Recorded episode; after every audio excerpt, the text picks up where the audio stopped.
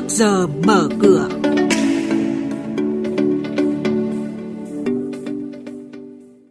Thưa quý vị, ờ, bây giờ là 8 giờ 10 phút và ngay sau đây là thời gian của chuyên mục trước giờ mở cửa.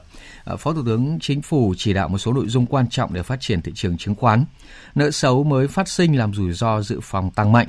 Nhận định diễn biến thị trường chứng khoán. Đây là những nội dung đáng chú ý sẽ có trong chuyên mục trước giờ mở cửa ngay sau đây. Và xin mời biên tập viên Xuân Lan.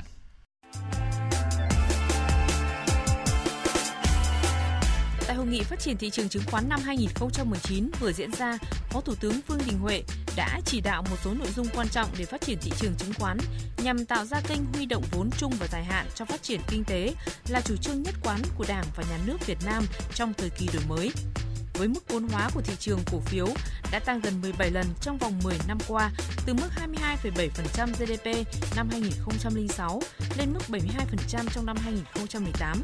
Thị trường chứng khoán Việt Nam đã khẳng định được là kênh huy động vốn hữu hiệu cho nền kinh tế. Nợ xấu phần nào được đẩy lùi, song nợ xấu mới phát sinh đã làm dự phòng rủi ro tăng mạnh trong quý cuối năm qua, dẫn đến nhiều ngân hàng lỗ nặng trong quý tư năm 2018 như lợi nhuận của Eximbank chỉ đạt 827 tỷ đồng trước thuế, giảm 19% so với năm 2017. Sài Gòn Bank cũng ghi nhận lỗ gần 70 tỷ đồng trong quý tư năm 2018. Dự phòng rủi ro tín dụng được cho là sẽ tăng mạnh trong năm nay do các khoản nợ xấu bán cho công ty quản lý tài sản của các tổ chức tín dụng Việt Nam trước đây đã đến thời hạn tất toán nên ngân hàng phải nhận lại nợ xấu và nếu chưa xử lý được thì phải tăng trích dự phòng. Một thông tin đáng chú ý, theo số liệu từ hệ thống FinPro Platform, tính đến hết tháng 1 đã có tổng cộng 672 doanh nghiệp công bố báo cáo tài chính quý tư năm 2018, chiếm 88,4% vốn hóa trên ba sàn. Kết quả kinh doanh năm 2018 cho thấy tổng lợi nhuận dòng cả năm các doanh nghiệp công bố đạt khoảng 243.000 tỷ đồng, tăng trưởng 18% so với năm 2017. Có 557 doanh nghiệp báo lãi trong năm 2018, đạt tỷ lệ 83% số doanh nghiệp công bố. Số doanh nghiệp đã hoàn thành lợi nhuận kế hoạch là 307 doanh nghiệp. Tổng công ty cổ phần đầu tư phát triển xây dựng DIG vừa công bố kế hoạch chào bán 47 triệu 638.964 cổ phiếu, gần 19% cho cổ đông hiện hữu với giá 13.000 đồng một cổ phiếu. Trong 3 năm qua, cổ phiếu DIG tăng từ vùng giá 8.000 đồng một cổ phiếu lên 26.000 đồng một cổ phiếu, hiện giao dịch ở gần 17.000 đồng một cổ phiếu. Ngoài phần lãi vốn, nhà đầu tư còn được nhận cổ tức bằng tiền mặt nhưng không nhiều. Điều này là dễ hiểu nếu nhìn tổng quan các doanh nghiệp bất động sản luôn cần vốn để phát triển dự án mới.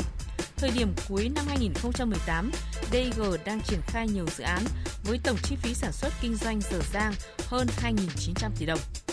Ủy ban chứng khoán vừa ban hành quyết định xử phạt vi phạm hành chính đối với Tổng công ty xây dựng công trình giao thông 1, Senco 1 với tổng mức phạt là 450 triệu đồng do không đăng ký giao dịch chứng khoán và không báo cáo theo quy định pháp luật đối với các tài liệu.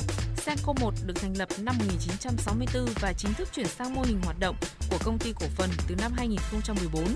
Sau hai kỳ đại hội đồng cổ đông thường niên 2014 và 2015 thông qua phương án niêm yết, đến kỳ đại hội đồng cổ đông năm 2016, Senco 1 thêm một lần nữa thông qua chủ trương niêm yết cổ phiếu trên sàn Hà Nội nhưng gần 3 năm trôi qua, Senco 1 vẫn chưa đưa cổ phiếu lên sàn. Một số dự báo diễn biến trên thị trường chứng khoán cho các nhà đầu tư. Công ty chứng khoán Bảo Việt nhận định thị trường dự kiến tiếp tục biến động với sự phân hóa rõ nét giữa các dòng cổ phiếu, kèm theo đó là sự chi phối của một vài cổ phiếu vốn hóa lớn. Các nhóm cổ phiếu được sự hỗ trợ của dòng tiền ngoại sẽ tiếp tục tạo được sức hút với thị trường. Nhà đầu tư có thể canh các nhịp tăng điểm của thị trường trong những phiên tới để bán giảm tỷ trọng đối với các tài khoản đang nắm giữ tỷ trọng cổ phiếu cao. Còn công ty chứng khoán Tân Việt cho biết đà tăng nhận được sự ủng hộ của yếu tố thanh khoản. Tuy nhiên, diễn biến tăng mạnh trong những phiên gần đây không có sự bền vững khi phụ thuộc quá lớn vào một số cổ phiếu. Khả năng xuất hiện những nhịp rung lắc mạnh tiếp tục được lưu ý trong bối cảnh áp lực bán đang có sự gia tăng. Đồng thời không loại trừ kịch bản điều chỉnh mạnh trên diện rộng khi các cổ phiếu vốn hóa lớn, vốn nâng đỡ chỉ số thời gian qua giảm giá trở lại.